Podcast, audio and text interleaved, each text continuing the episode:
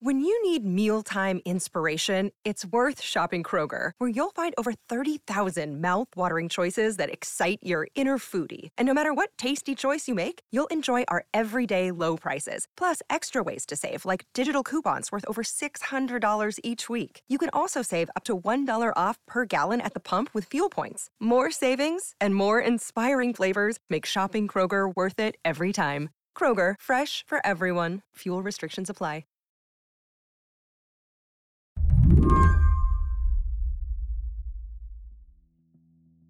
Of all the places with tight midterm races this year, I think of Nevada as the place with all of the storylines happening at once.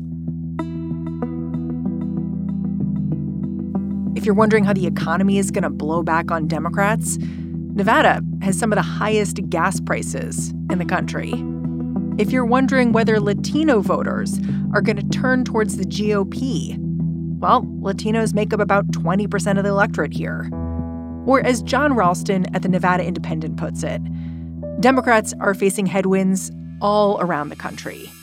But in Nevada, those headwinds are category five.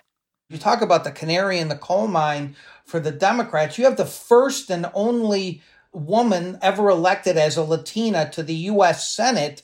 And if she can't get that Hispanic cohort to vote for her by two to one, she is probably going to lose. And it's probably a signal that, as some polls have shown, that Hispanics are not a given for the Democrats anymore, or they're just as battered by inflation and high gas prices and just as mad at Joe Biden as the rest of uh, people are. For years, Democrats have run up the score all over Nevada propelled by a wildly successful Democratic political machine. It was built by Harry Reid, the late Senate Majority Leader. The first race I ever covered in Nevada, which was a long time ago, and I'm dating myself now, was Harry Reid's first race for the U.S. Senate. And his slogan was independent like Nevada. Uh, and hmm. and so there, there there is this kind of ethos here that you know we don't vote for the party, we vote for the best person. And I guess it gets more complicated to make that independence argument when all of the levers of power in your state are controlled by one party. Well, I think that's right. Just the fact that the governor, the U.S. senator, all of the constitutional offices except for one, and three of the four House seats, and by the way, those three are in play as well, are held by Democrats, makes the case easier for the Republicans to make. The question now is whether political change in Nevada is overdue. You say it's been tense for a while. Like are you are you sort of looking forward to election day cuz it's going to relieve some of this tension? Well, actually, I don't think election day is going to relieve the tension because the way elections work since 2020 is it's not over on election day, right? And if it's close on election day after the returns come in, mail ballots can still come in afterwards. And there's always the danger of someone raising questions about the election. So I don't feel like I'm going to be able to relax until December if I'm lucky. Today on the show why Nevada has got political operatives holding their breath. I'm Mary Harris. You're listening to What Next? Stick around.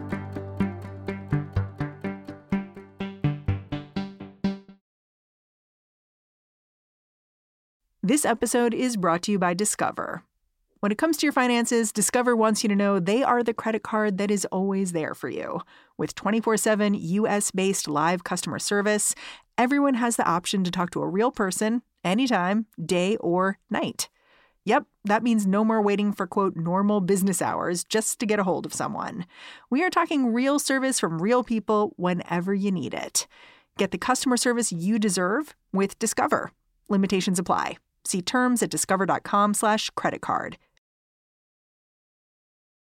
To understand why so many politicos have got their eyes on Nevada this midterm cycle, I feel like you need to know a couple of things. I think you need to know the way Las Vegas voters can drive the whole state.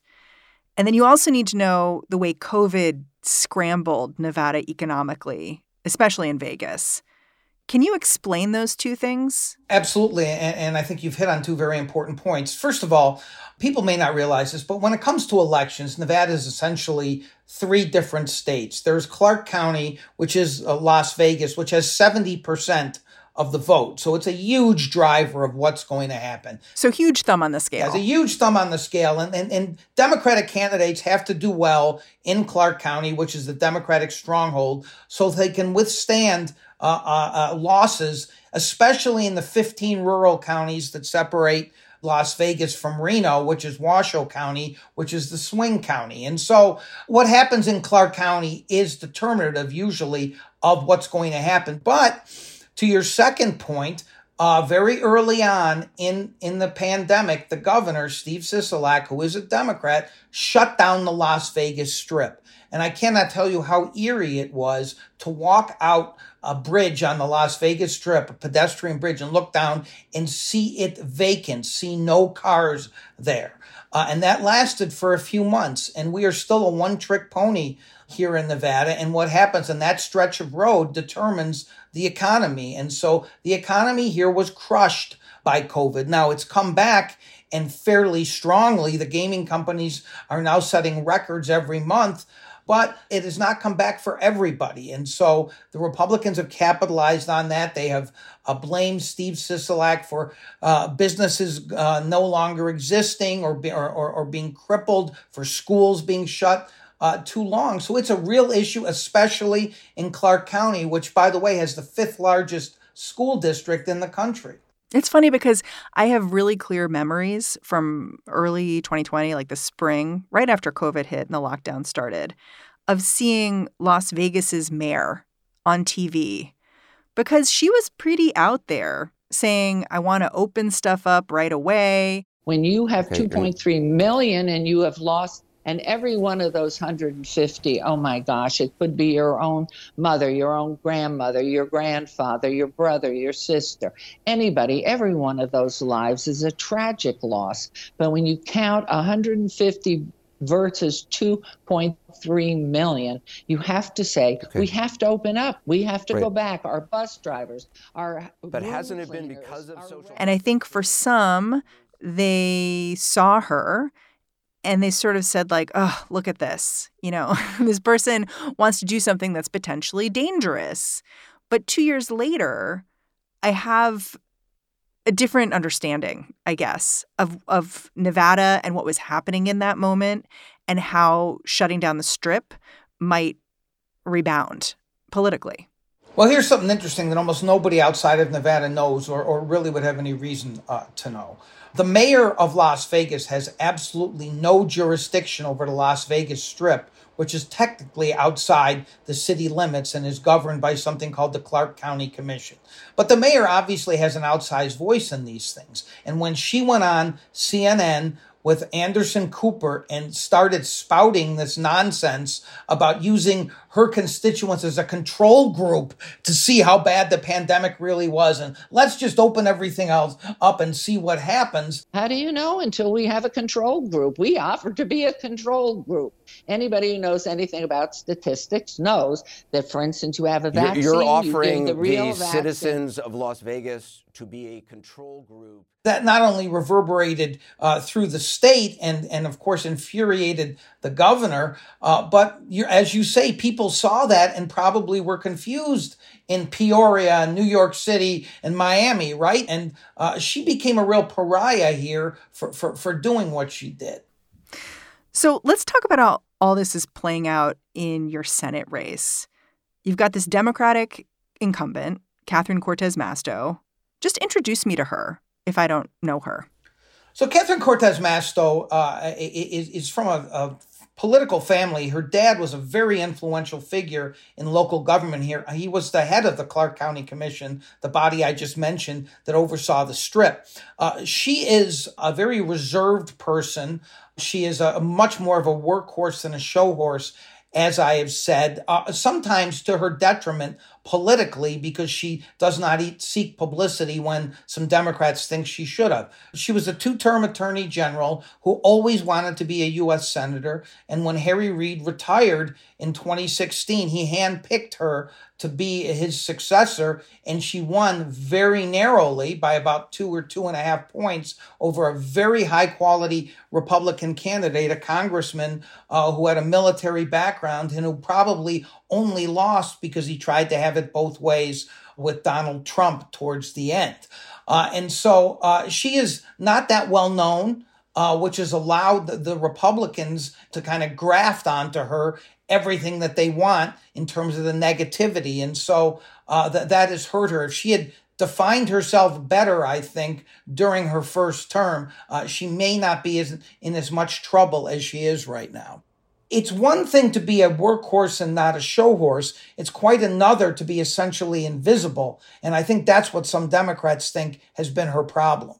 Yeah. And one thing that one article pointed out that I thought was really important, which was defining yourself in Nevada is important because the population is transient. They come and they go. And so it behooves you to have a strong brand.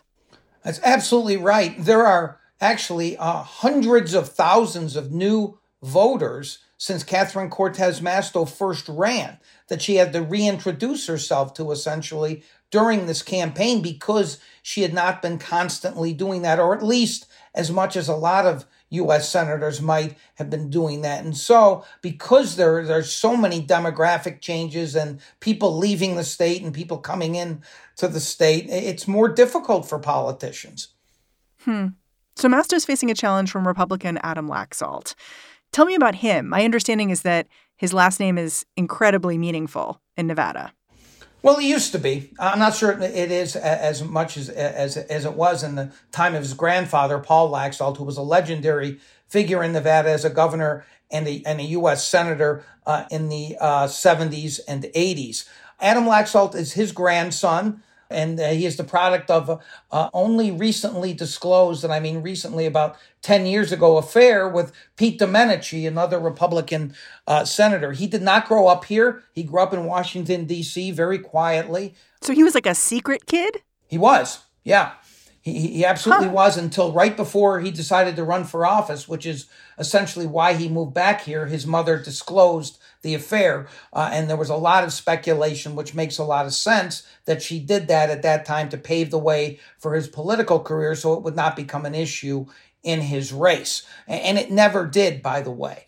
Um, and so he moved back here to run, and he ran for attorney general and won in a very, very big upset in 2014 uh, during a year in which the Democrats failed to turn out. And he won, won by just a few thousand votes uh, against an up and coming rising Democratic star. And then almost immediately thought about running for governor and did run for governor four years later and lost fairly decisively. Uh, to, to the now incumbent uh, Democrat, Steve Sisolak, and then immediately latched on to the Trump organization and became the face of the Trump campaign in 2020 and essentially led the effort to spread the false uh, uh, uh, rumors that there was widespread fraud and called press conferences and was part of lawsuits. And he is the face of the big lie in Nevada, but he has been embraced by both Donald Trump and Mitch McConnell, which has not been easy to do this cycle. He's gotten a ton of outside help because uh, Mitch McConnell wants this seat so badly. Would you characterize Adam Laxalt as a political extremist? Um, I, I would characterize him slightly differently. I think he's essentially uh, hollow and, and, and will say whatever he needs to say or is told to say by the Republican hierarchy. He cannot get past the Republican talking points uh, he doesn't know uh, nearly as much about this state as someone who is running for the U.S. Senate should know about this state, but he's been able to get away with it because he essentially has been cocooned by his campaign. He has run for governor and he has run for U.S. Senate without ever having to debate his opponent. Hold it. How? Yeah, how is a very good question.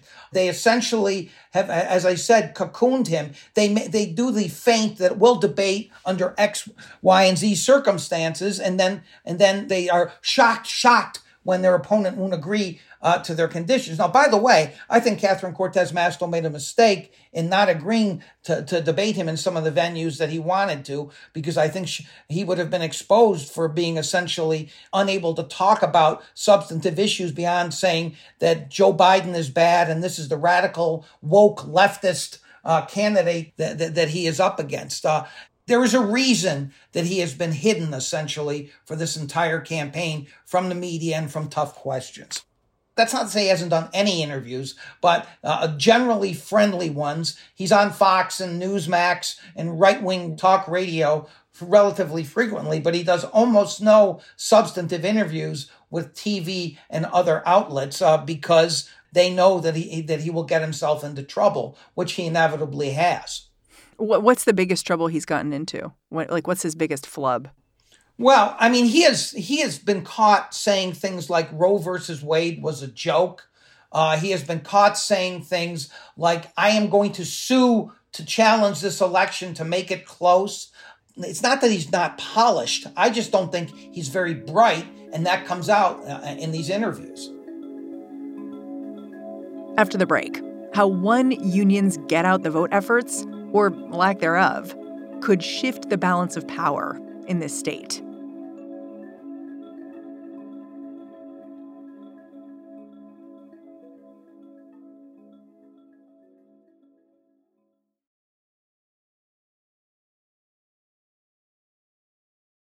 Part of what scares Nevada Democrats about Adam Laxalt, the GOP's candidate for Senate, is how he plans to win. As John said, Laxalt's only talking to people who agree with him, right wing news sources. And the thing is, that may be all he has to do.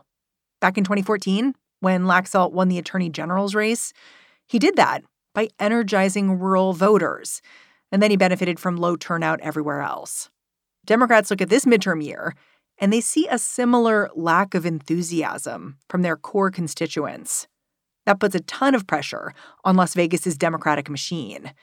This is a machine that relies on the work of one institution in particular, the Culinary Union, which represents 60,000 hospitality workers from Vegas to Reno. Yeah, listen, it, it is the most potent uh, machine uh, in Nevada, mostly because it has so many members uh, and, and they have a very, very concerted registration program to get uh, as many of their members registered as they can and then to turn them out. It has been an important uh, component of the Democratic machine since Harry Reid remade the party in about 2006 or 2008 or so. Uh, the culinary says this year that they're doing more than they've ever done to turn out their voters. With mail ballots now being universal here in Nevada, they're running a mostly mail uh, campaign and, and, and they have a captive audience, right? They can bring their members into the union hall and say, here is who we support. If you want, fill out your mail ballots here and uh, we can mail them for you. We can drop them off uh, for you. Again, I would say, despite all of their boasts so far, and they and they are saying they're doing more than they've ever done, there is no evidence yet that there is a massive turnout among Democrats in Clark County. Hmm. How has the union demonstrated its strength in the past? Like, what's a good example of when the machine's working? Well, it is the Hispanic turnout machine essentially in Nevada. And the Hispanic turnout has been robust enough and so slanted in favor of Democrats that it has carried many candidates uh, to victory or lengthened their margin of victory, going all the way back to Barack Obama in 2008, but Hillary Clinton and Joe Biden as well, and several gubernatorial and U.S. Senate candidates. It's hard for me to believe that the union isn't doing a ton of reach out work right now. So when they go out and knock doors and get people to come to the union hall and talk to them about this Senate race in particular, what does that look like? Well, we, we've done a piece on this, and, and it does seem to be a very intense and focused and widespread uh, effort, but they say they've knocked on a million doors, something like that. Uh, and as I said to one of their uh, reps uh, recently, yeah, but how many of those are getting slammed in your face? The bottom line is, is there's a lot of hostility towards the Democrats uh, here in Clark County for some of the reasons that we've talked about. But the culinary insists that it, its program is going to work. Uh, now, there's still time, but one of the reasons the Democrats did so well here in 2020, and again, it's not an apples to apples comparison because it's a presidential race, is because they were able to overwhelm the Republicans in mail ballots. Uh, they are winning mail ballots significantly this time, but the volume is way, way down. You've flagged that one way you can see a bit of desperation from Democrats is these mailers you saw. Like you tweeted about this. One of these mailers even threatened, like, we will know if you don't vote. You know, not like your, your vote itself is secret, but we keep tabs on whether you vote or not, kind of like a elf on the shelf approach to electioneering, I guess. Tell me more about that. Yeah, there, there's a couple of tactics that, that, that I've raised red flags about. And one of those is the one you just mentioned, By America Votes, which is a national progressive group. And they've done this before, but they're doing it both on TV and in mail uh, now, where they're essentially saying, uh, we're going to check after the election and see if you voted like your neighbors are voting, as if they're going to out people uh, for for not voting. It's a very obnoxious tactic. But the culinary, whom we've been talking about, did something really, really uh, disingenuous. They have they've been outspoken against uh, Joe Lombardo, the Republican candidate for governor, who is uh, the sheriff of Clark County, and they are really, in some ways, even nasty about what they say about him and how he's handled uh, immigration issues. Uh, but they sent a mail piece to only Republican voters, pointing out that they endorsed Joe Lombardo when he ran for sheriff and essentially implied he is soft on immigration, designed to turn off Republican voters, obviously. That is really some that takes chutzpah to do something like that. It sounds a lot like what Democrats were doing early on in primary season, where they were trying to boost MAGA candidates by running these ads that were like, well, he's really MAGA. and with the idea that you would see that as a voter who was Trump aligned and say, like, sign me up. Um, it sounds like this is a tactic that's just, it just keeps popping up a lot of different places, a lot of different ways.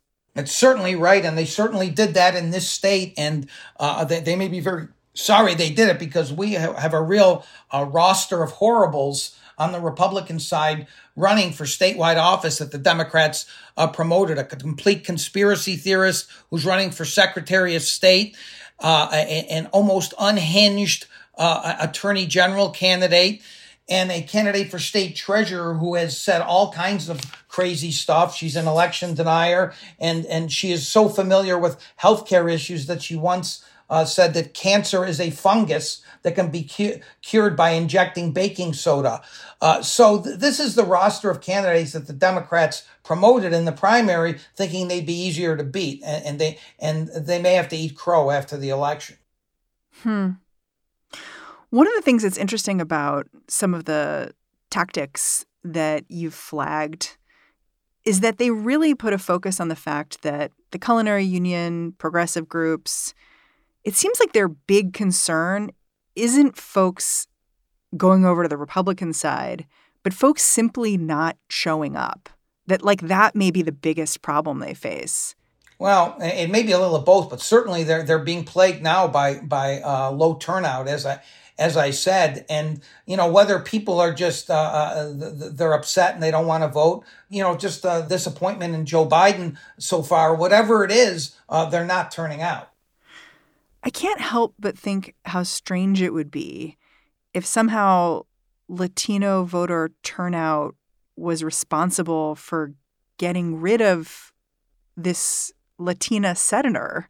Is that something you're hearing Democrats talk about? Well, Republicans are certainly very confident that that's going to occur. Catherine Cortez Masto's team and the Democrats say that she's doing fine with Hispanics. She's going to get 60% or more, which should be enough. But uh, listen, it, it, the polling shows that Hispanics are, are, are shifting away from the Democratic Party, or at least some Hispanics are. It doesn't take a majority. Republicans don't have to get a majority, but if they get over 40%, that's a real warning sign for her and other Democrats. Are any Democrats expressing regret about some of their tactics here of boosting the more extreme Republican candidates, thinking that'll make this an easy race for us? I have not heard a peep of regret from anybody, at least not yet. And my guess is if indeed these candidates that they help prop up win, they will say, well, they would have won those primaries anyhow, which may or may not be true, but will be weak tea uh, after the election, I would think. Jon Ralston, I'm really grateful for your point of view here. Thanks for coming on the show. My pleasure. Thanks for having me. Jon Ralston is the CEO of the Nevada Independent. And that's our show. If you are a fan of What Next, the best way to support us is to join Slate Plus. So head on over to slate.com slash whatnextplus and sign up. What Next is produced by Elena Schwartz, Carmel Delshad, and Madeline Ducharme. We are getting a ton of support right now from Anna Phillips, Jared Downing, Tori Dominguez, and Colton Salas. We are led by Alicia Montgomery and Joanne Levine. And I'm Mary Harris. I'm handing the reins over to Lizzie O'Leary and the What Next TBD crew. Make sure you tune into them tomorrow and Sunday. I'll be back on Monday.